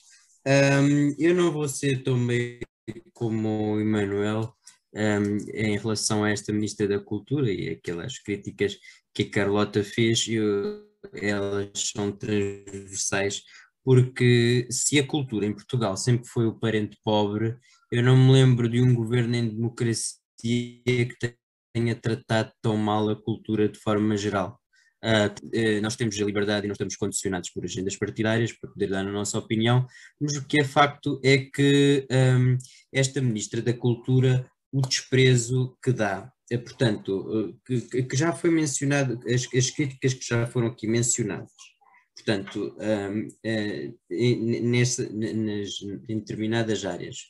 Mas é, é pior do que isto, porque é assim, a ministra, es- a ministra da Cultura esquece de uma parte importante da cultura um, que é sufragada por uma grande parte dos portugueses em termos, em termos de opinião, que é a cultura da tauromaquia, em relação às touradas, que é o seguinte, um, a Ministra da Cultura cedeu às pressões do PAN para, um, para um, portanto, aumentar o IVA sobre as touradas, uh, para aprovar os, para, todas estas concessões para aprovar os orçamentos de Estado, a questão dos menores não poderem um, assistir, assistir às touradas.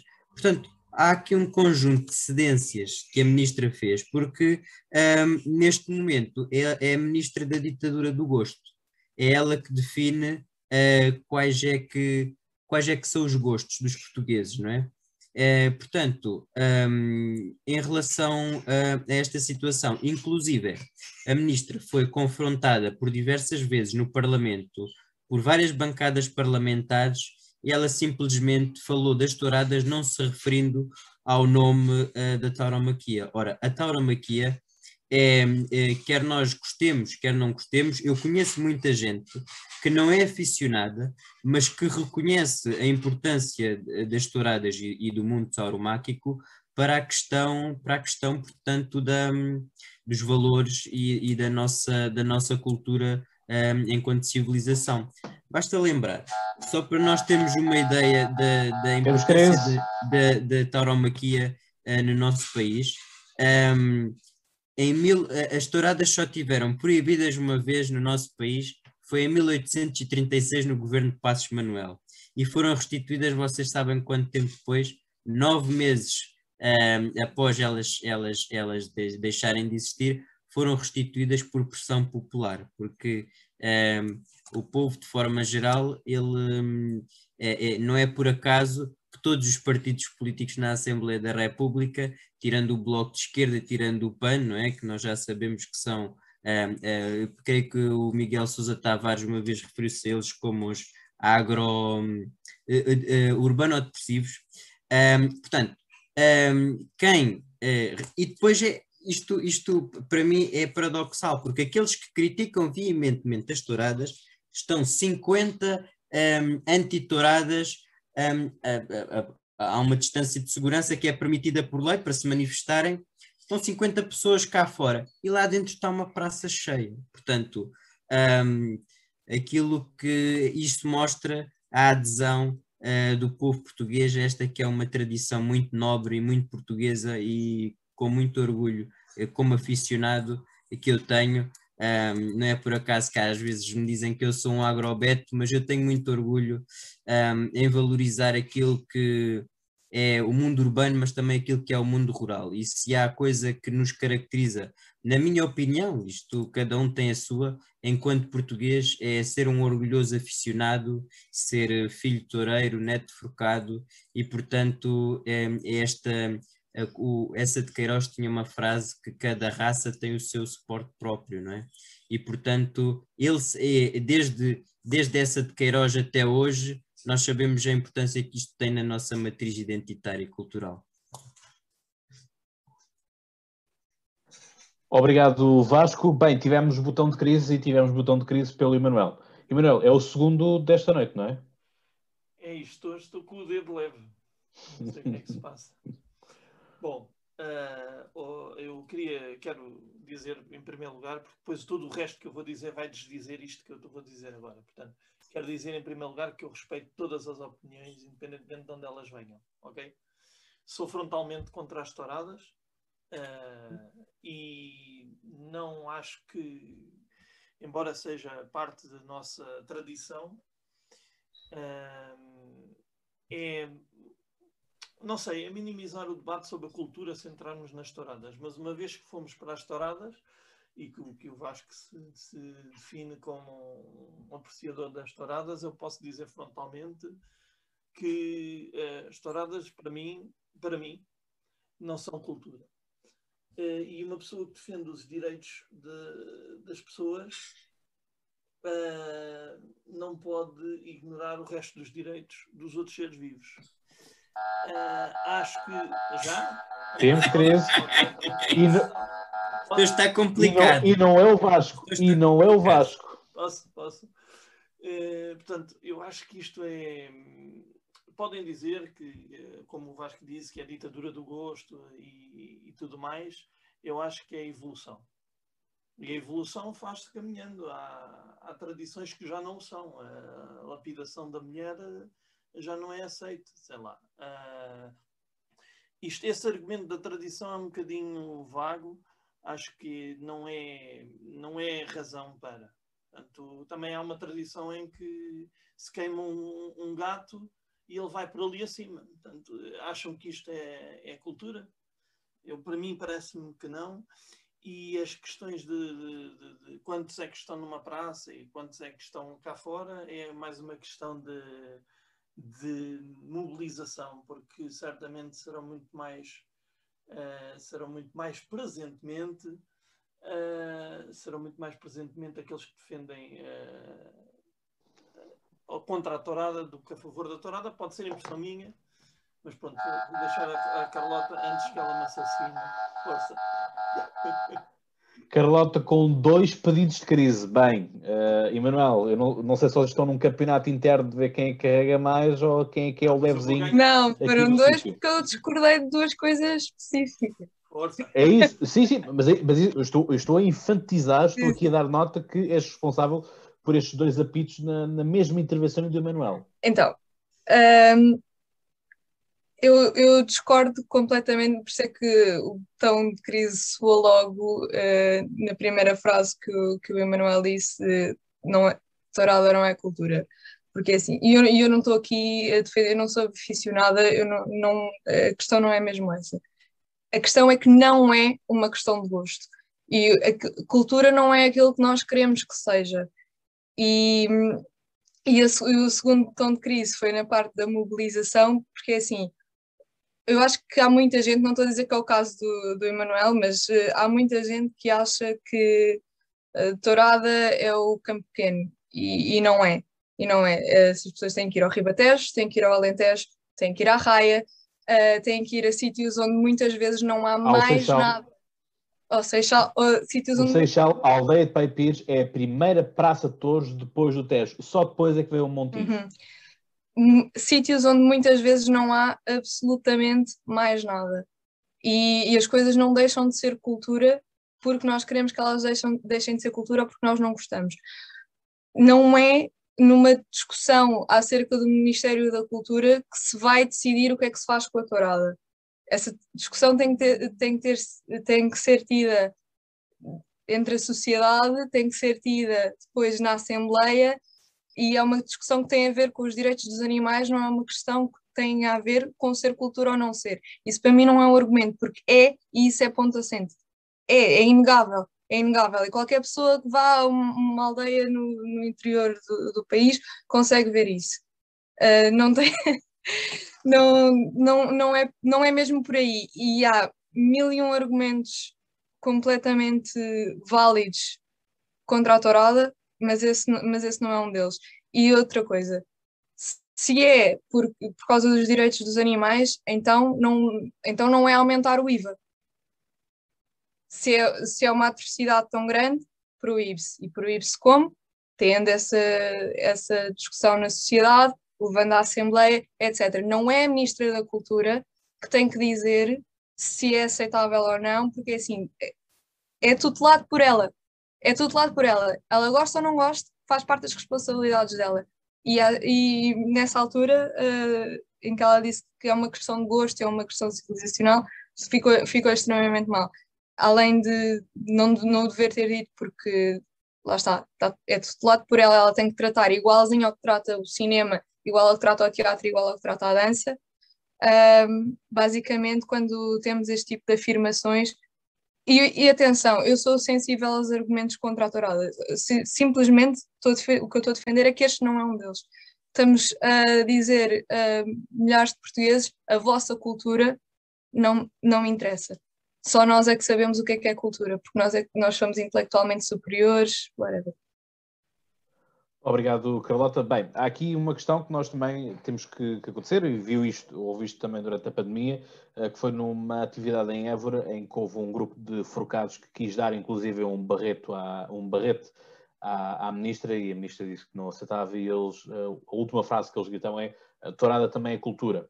Ora, a cultura, aquilo, aquilo que, qual é a definição de cultura? Já tive muitas vezes este debate, aliás, inclusive no próprio podcast Conversa, o episódio número 11 é sobre touradas, e tive uh, um forcado, um, de curiosamente, um, e que estava no, no, nos forcados de Vila Franca de Xira, uh, um antitourada e um, um, amigo meu que era da Moita, portanto a Moita também vive muito à conta, uh, a própria cidade vive muito à conta desta, desta cultura, e aqui, por que eu chamo cultura?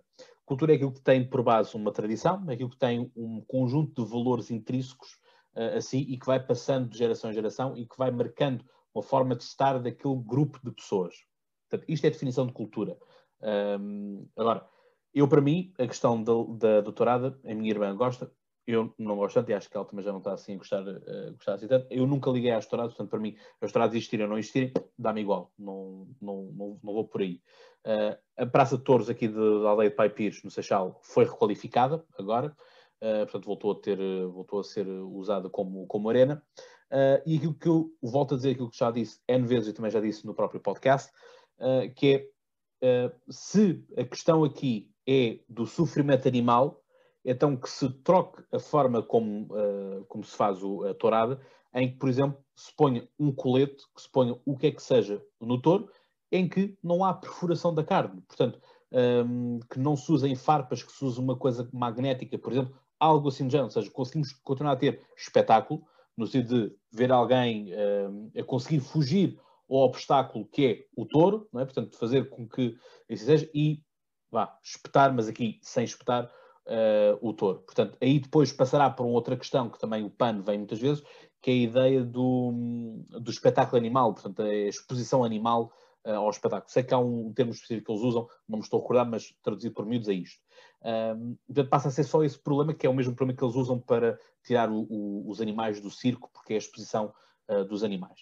Um, portanto, para mim é esta questão e há muitas pessoas que, de facto, uh, a tauromaquia faz mover um grande mercado, não só das pessoas que fazem aquelas peças que eu acho que todos nós concordaremos, uh, penso eu, que são bonitas, esteticamente são bonitas, aqueles coletes, aqueles casacos, etc, etc, um, mas também a própria, a própria criação de cavalos, a própria criação uh, de, daqueles bois, as, as grandarias, como, como nós sabemos, que aliás aqueles bois nós comemos, não é?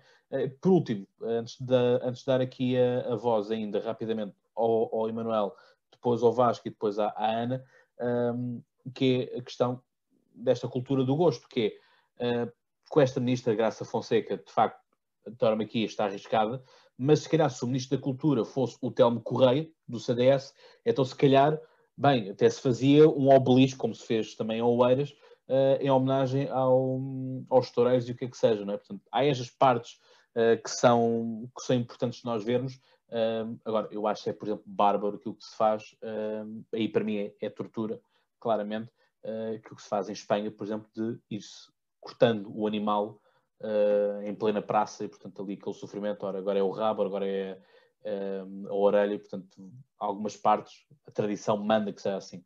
Portanto, dar esta nota. Emanuel. Vai ser muito rápido, já vamos com, com muito tempo, desculpa. É, isso, é que ainda temos que ir a Moçambique. Vamos, vamos, e vamos. Uh, é só dizer, oh, Carlota, uh, quando eu digo que não é cultura, obviamente que eu não estou a dizer que não é cultura, é, é uma força de expressão, é cultura e eu é que não considero. Peço desculpa se me expressei mal. Uh, eu não considero pelas razões que já disse. e mais uma, que tudo, tudo aquilo que tem a ver com, e que eu concordo com, com a Carlota, acho que também disseste, e com o Cláudio, que foi que uma coisa são direitos de animais e outra coisa é, é a cultura e não se pode misturar as duas coisas porque senão dá, dá asneira, porque ter pessoas da cultura a discutir direito pode não dar muito, muito certo. Acho é que hum, deve haver uma evolução. Eu não sou, não sou uh, contra o espetáculo em si. Uh, se houvesse uma evolução dessas, como o Cláudio estava a referir, eu, para mim acho que era o ideal porque ficávamos todos uh, satisfeitos e havia uma indústria que não, que não parava. Porque quer a gente queira, quer não, e eu não quero, mas quer a gente queira, quer não, é uma indústria que move muito, muito dinheiro e muitos interesses também. Portanto, as ganadarias, os, os cavalos, portanto, a própria criação, os toureiros, portanto, as famílias, isto tudo tem uma origem também antropológica interessante. E era esta só a nota que eu queria deixar aqui, que eu não, eu não, não, eu não considero cultura, ainda que seja cultura. Aliás, tens aqui neste podcast, não é? Portanto, temos aqui, uh, como é que é Vasco? Uh, neto, neto de Forcado e bisneto de Toureiro, é isto? Ou não posso estar a dizer errado, mas pronto, sei que tu fizeste essa, essa linhagem. Estás a ser som? Eu, eu uh, sim, filho de Toureiro e neto de Forcado, mas da parte da minha mãe também tenho pessoas ligadas, portanto, ao mundo, ao mundo, ao mundo rural, às touradas, eh, focados e não só, e portanto eu dou muito valor, posso, já agora posso que estou a falar, posso fazer a intervenção uh, e depois tu, pronto, ok. Um, eu dou muito valor a quem, a quem, se, a quem se arrisca, e por, por exemplo, não há maior beleza em termos estéticos, não, já nem falo, do, já nem falo do, do, do espetáculo em si, mas em termos estéticos do que o confronto entre um homem e, e, o, e o, touro, uh, por isso é que eu sou um grande apreciador, para além do tourei a cavalo, do tourei a pé, porque um, realmente uh, há ali um confronto um, entre, entre o homem e o touro, e portanto há quase como Uh, esteticamente é, é, quase eu equiparo isto a um bailado, por exemplo, uh, porque é assim, há muita gente que não, que não vê, uh, isto é como o futebol, quem não gosta de futebol acha que são 11 malucos a correr atrás de uma bola contra 11 malucos, não é? Quem gosta de futebol percebe as táticas, aquilo que são os treina, aquilo que os treinadores que os treinadores dizem, etc, etc, não é? Eh, e portanto de que eh, esta esta questão estética ligada ligada às touradas, um, tudo isto é, é fascinante, portanto uh, desde desde as cortesias ao toureio a cavalo, ao toureio a pé, um, aos bandarilheiros, portanto, todo, tudo, todos estes intervenientes nas touradas, é, é por isso que isto é uma arte tão nobre e tão portuguesa, não é? Mas eu depois queria dizer uma coisa, a seguir à Carlota falar, prometo ser rápido, mas ainda é... Mas, mas, fala, mas fala agora, despacha já isso. Ok, então é só para saber isto.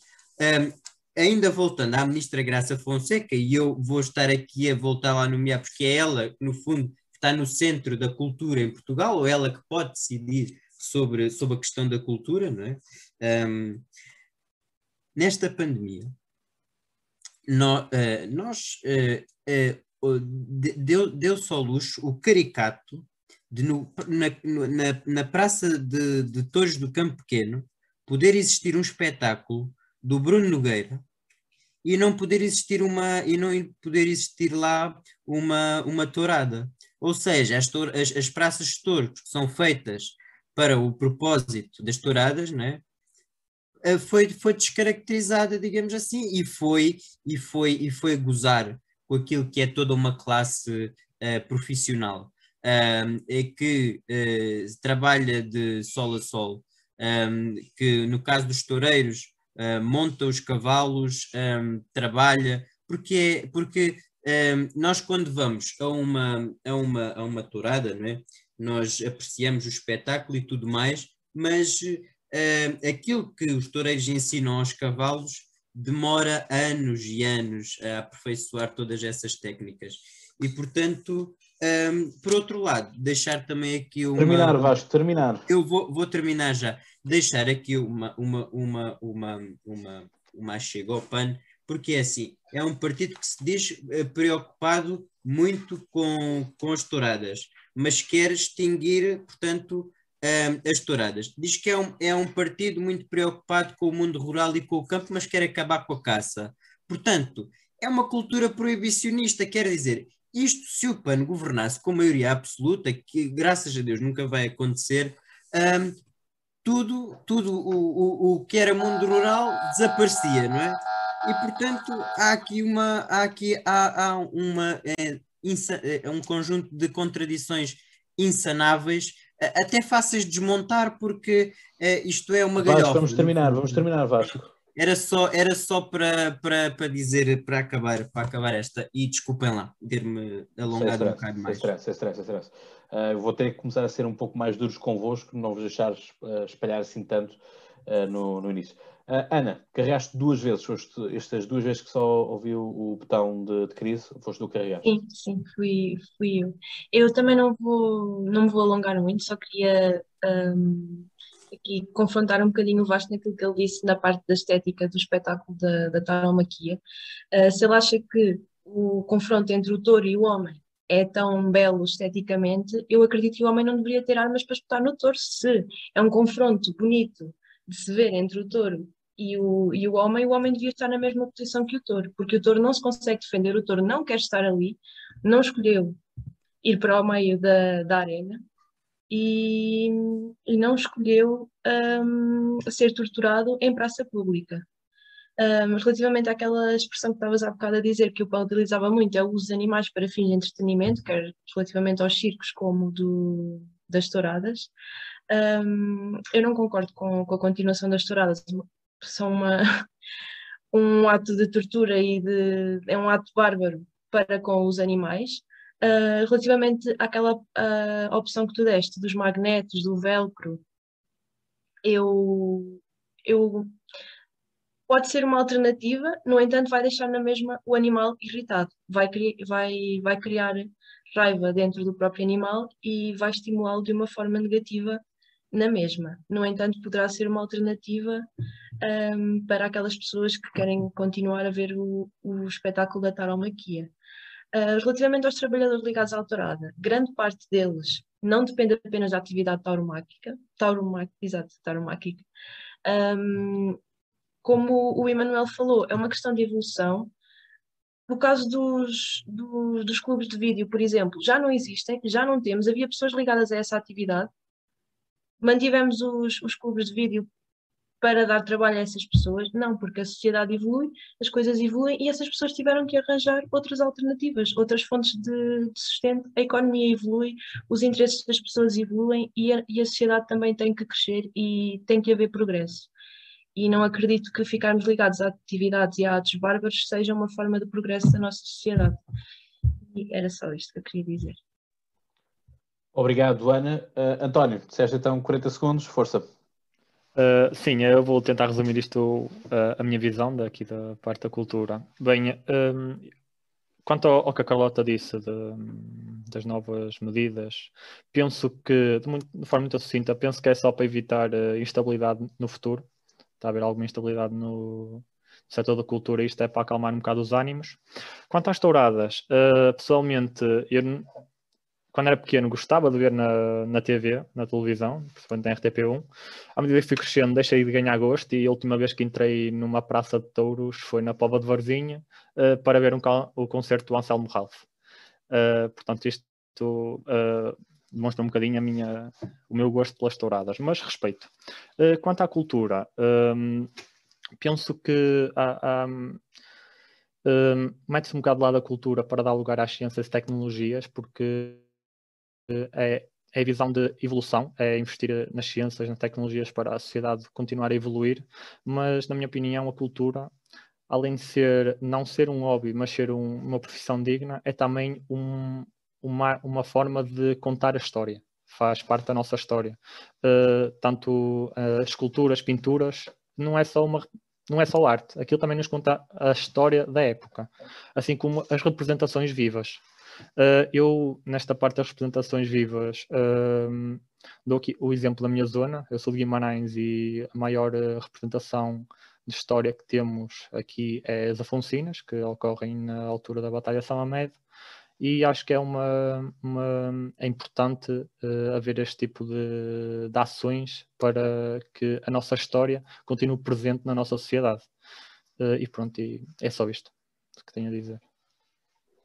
Obrigado, António. Uh, obrigado pelo teu contributo. Sem demoras, vamos passar então ao Vasco. O Vasco introduz então o que é que. Bem, nós sabemos o que, é está a acontecer em Cabo Delgado, mas o, para onde é que queres levar Cabo Delgado?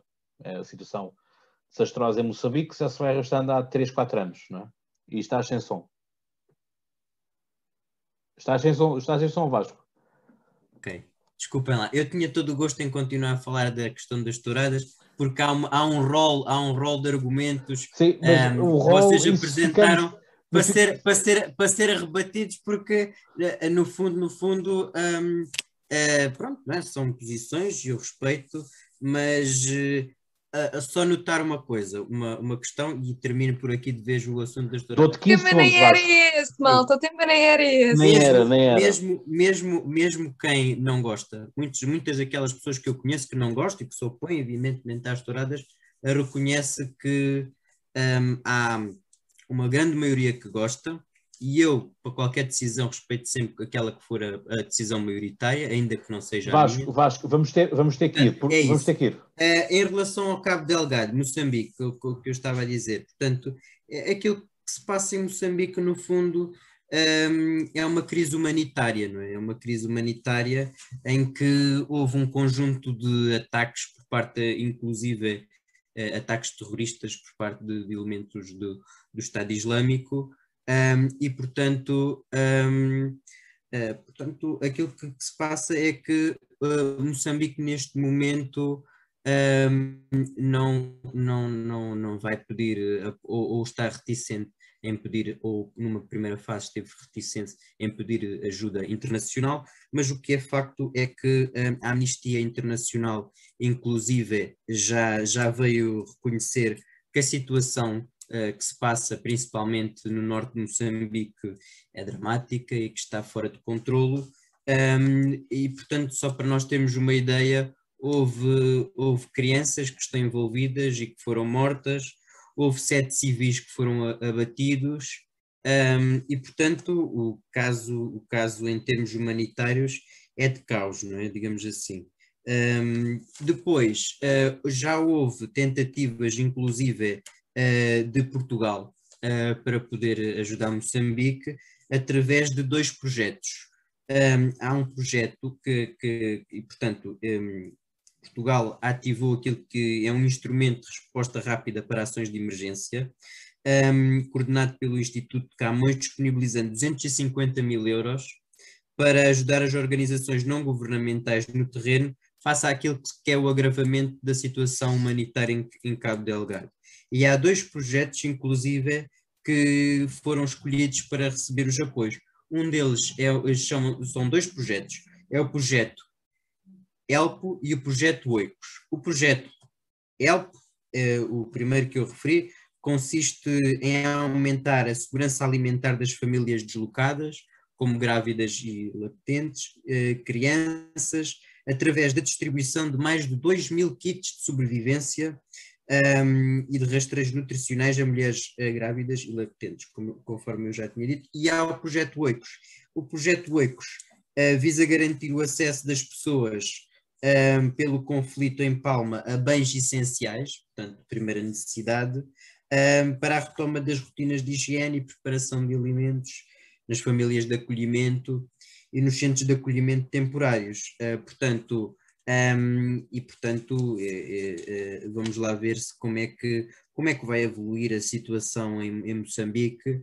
Aquilo que se deseja no fundo é que não existam mais mortes e que a situação destas famílias, muitas delas deslocadas, uh, portanto, e que se encontram numa situação de vulnerabilidade económica e social, uh, seja resolvida uh, e portanto como um país irmão da CPLP demonstrar esta nota esta nota de, de, de, solidariedade para com aquilo que é o povo moçambicano e, portanto, com aqueles que eu, pelo menos, considero irmãos, um, portanto, irmãos uh, como país uh, amigo e, e, tudo mais. E, portanto, uh, desde um, agradecer este espaço para deixar aqui um, um apelo a, a, a, quem possa, portanto, retribuir em, em géneros e bens alimentares um, Moçambique, toda a ajuda é necessária e um, um, um grande, uma grande força para todos aqueles que estão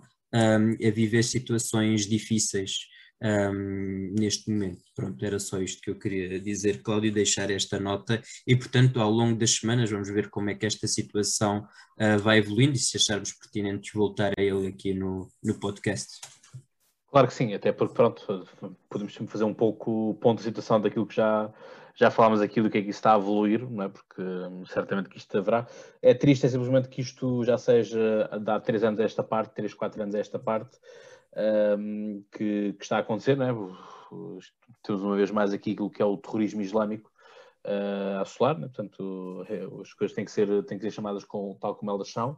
Um, e é pena que a resposta tenha sido tão lenta, porque se nós nos uh, recordarmos daquilo que aconteceu, por exemplo, com as cheias uh, na Beira, nós até realizámos um, um jogo de futebol feminino uh, solidário, acho que foi Benfica Sporting, se não estou em erro, ou foi da Associação Nacional, um, para angariação de fundos para enviar então, para, para a região, região e cidade da Beira, em Moçambique. Portanto, é pena que assim seja, porque lá está, questões religiosas são sempre questões problemáticas em que, enfim, nós não podemos, nós Portugal não nos podemos esquecermos uh, que nós uh, ainda hoje nas escolas, uh, nas escolas muçulmanas, portanto, aquilo que antigamente no Estado Novo nós tínhamos o, o, quadro de Salazar, hoje em dia todas as escolas muçulmanas têm o, o antigo Império Árabe pintado a verde e a Península Ibérica continua lá pintado, portanto ainda há quem sonhe uh, voltar a reconstruir aquele, aquele império, assim como nós aqui na,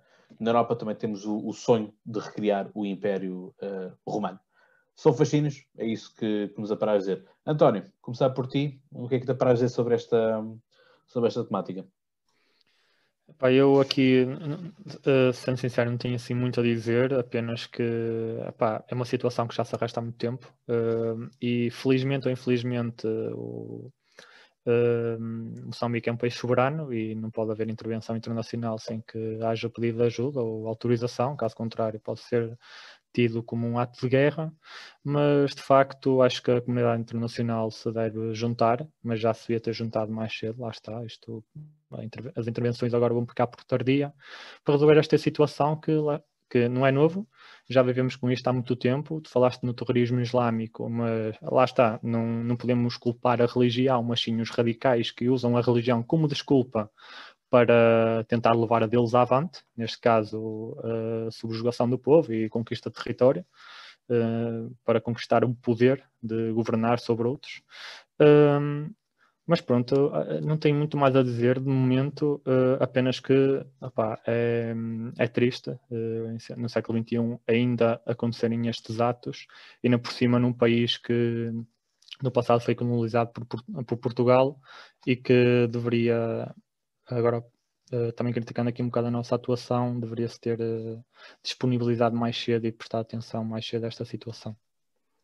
Exato, portanto, aquilo costuma ser basicamente normal, uh, acontece muitas vezes com, com as realidades uh, francófonas e, e, anglófonas, que é os países que antigamente eram colonizadores, acabam por ser também eles os principais parceiros económicos e diplomáticos dos países que se descolonizaram, que se libertaram, uh, dependendo também de, de, algumas ligações, enfim, há países que são mais complicados de dialogar com outros, uh, mas é isto. Também não deixa de ser curioso que o presidente de Moçambique tenha dado entrevistas também uh, um bocadinho contra aquilo que era um, eh, a vontade internacional de o apoiar, portanto, a dizer que não iria aceitar intervenção, sobretudo militar, uh, de fora.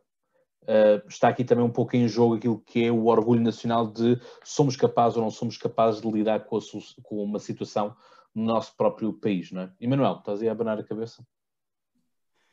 Sim, sim, sim. Uh, não, não, me quero alongar muito neste tema, mas eu acho que há aqui duas razões que não foram abordadas, para além da incúria que é normal nas instâncias internacionais, quando não se trata de um país europeu, normalmente é assim que funciona, uh, ou dos americanos. Uh, eu acho que há aqui duas dimensões. A primeira é que esta intervenção, e estavas a, a, falar do presidente de Moçambique, eu acho que tem a ver com orgulho, sim senhor, mas ou estou mal documentado, ou li mal, ou tenho fontes erróneas, mas também se prende muito com o comércio da droga e todos aqueles, uh, todos aqueles caminhos que, por, que passam por Moçambique e que, em, que, em que se diz que há muitos interesses moçambicanos que podem estar em jogo após uh, uma intervenção uh, internacional e que por isso também repelem com tanta vimência e fazem tanta questão de não só o presidente, mas como todas as chefias militares, de repelir essa ajuda internacional que aos nossos olhos uh, parece um pouco esdrúxulo, não é? Uh, estamos aqui a querer ajudar e há alguém que diz não, não, não venham para cá e continuam a morrer pessoas há três ou quatro anos, uh, conforme disseram.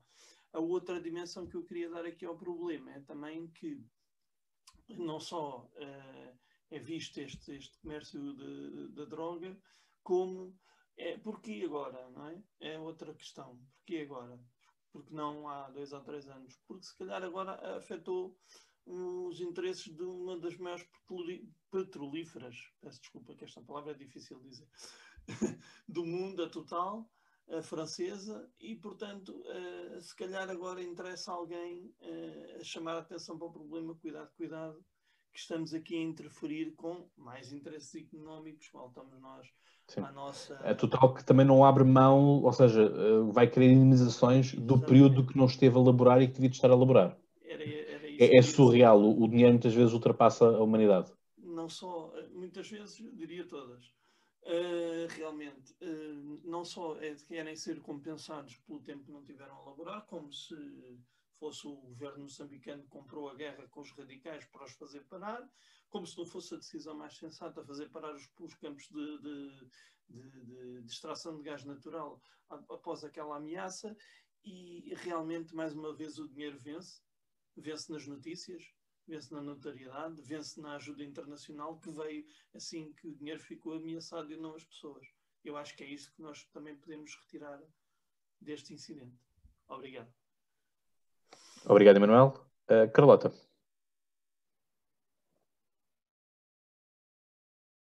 Eu, eu não tenho nada a acrescentar. Aquilo que eu ia dizer vai muito de encontro ao que o Emanuel acabou de dizer. Portanto, se calhar para não repetir, passamos.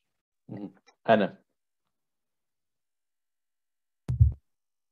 Uh, também concordo com, com tudo o que foi dito até agora, só, só queria destacar a, a necessidade de todo o apoio que vem de fora, focar-se mesmo nas necessidades da população, uma vez que, que, a destruição foi massiva para todos os meios de subsistência, eles tentaram queimar mesmo a terra para destruir todo o tipo de, de atividade agrícola, um, tentando espalhar o, o terror e a insegurança e também destruir os meios de subsistência da população. Acho que todo o tipo de ajuda deve focar-se muito na parte da, da alimentação e os próprios, pelo, pelo que eu tenho visto, a própria população uh, que foi deslocada, foi realocada noutras zonas, está com algumas reticências em começar a atividade agrícola um, ehm, por ter aquela ideia de que vai voltar para os, para os locais onde estavam anteriormente. No entanto, os locais onde estavam anteriormente estão totalmente destruídos e não há forma, o solo está mesmo destruído, não há forma de, de retomar ali a atividade e a, agricultura. E, e, por esse motivo acho que, que os esforços devem também ir nesse sentido. Obrigado, Ana. Uh, bom, eu acho que é muito isto, não é? Acho que aqui não há. Não foi o único tema, uh, se não estou a erro, que não se carregou no botão este e no, no 1 de maio, dia trabalhador. Uh, portanto, começamos e acabamos sem, sem botão de crise. Este, este, este episódio foi, foram vários, uh, comparativo com, com o outro. mas é isto, não sei se mais alguém tem algo a acrescentar, algo a complementar, outra visão, outros dados. Da minha parte, não tenho nada a questão também desta, desta parte. É uma questão de irmos acompanhando, porque agora finalmente as televisões foram para lá, a RTP foi para lá, portanto, nós temos a RTP África que até fala umas quantas vezes de Moçambique, mas uh, e até dá resumos do, do campeonato moçambicano de futebol, mas depois disto pouco, pouco se fala, mas se calhar uh, fala-se agora porque tocou onde, em alguns interesses que estavam, que estavam em, em, crise e é pena que assim seja, porque no meio de tudo isto temos sempre o, o povo e, portanto, o povo acaba por ser sempre aquele chamado escudo humanitário, é? que um, sofre e que leva com, com as represálias de outros e, portanto, são meros peões neste xadrez. Portanto, sem nada mais a acrescentar, quero agradecer imenso aqui ao Emanuel, à Carlota, ao António, que se juntou a nós, portanto, uma presença um, especial, a Ana, a Ana Breda, também aqui ao Vasco, e portanto, terminamos este episódio, já sabem, pensem bastante até lá, até ao próximo episódio que vamos ter, e boas crises, fica esta piada. Um abraço.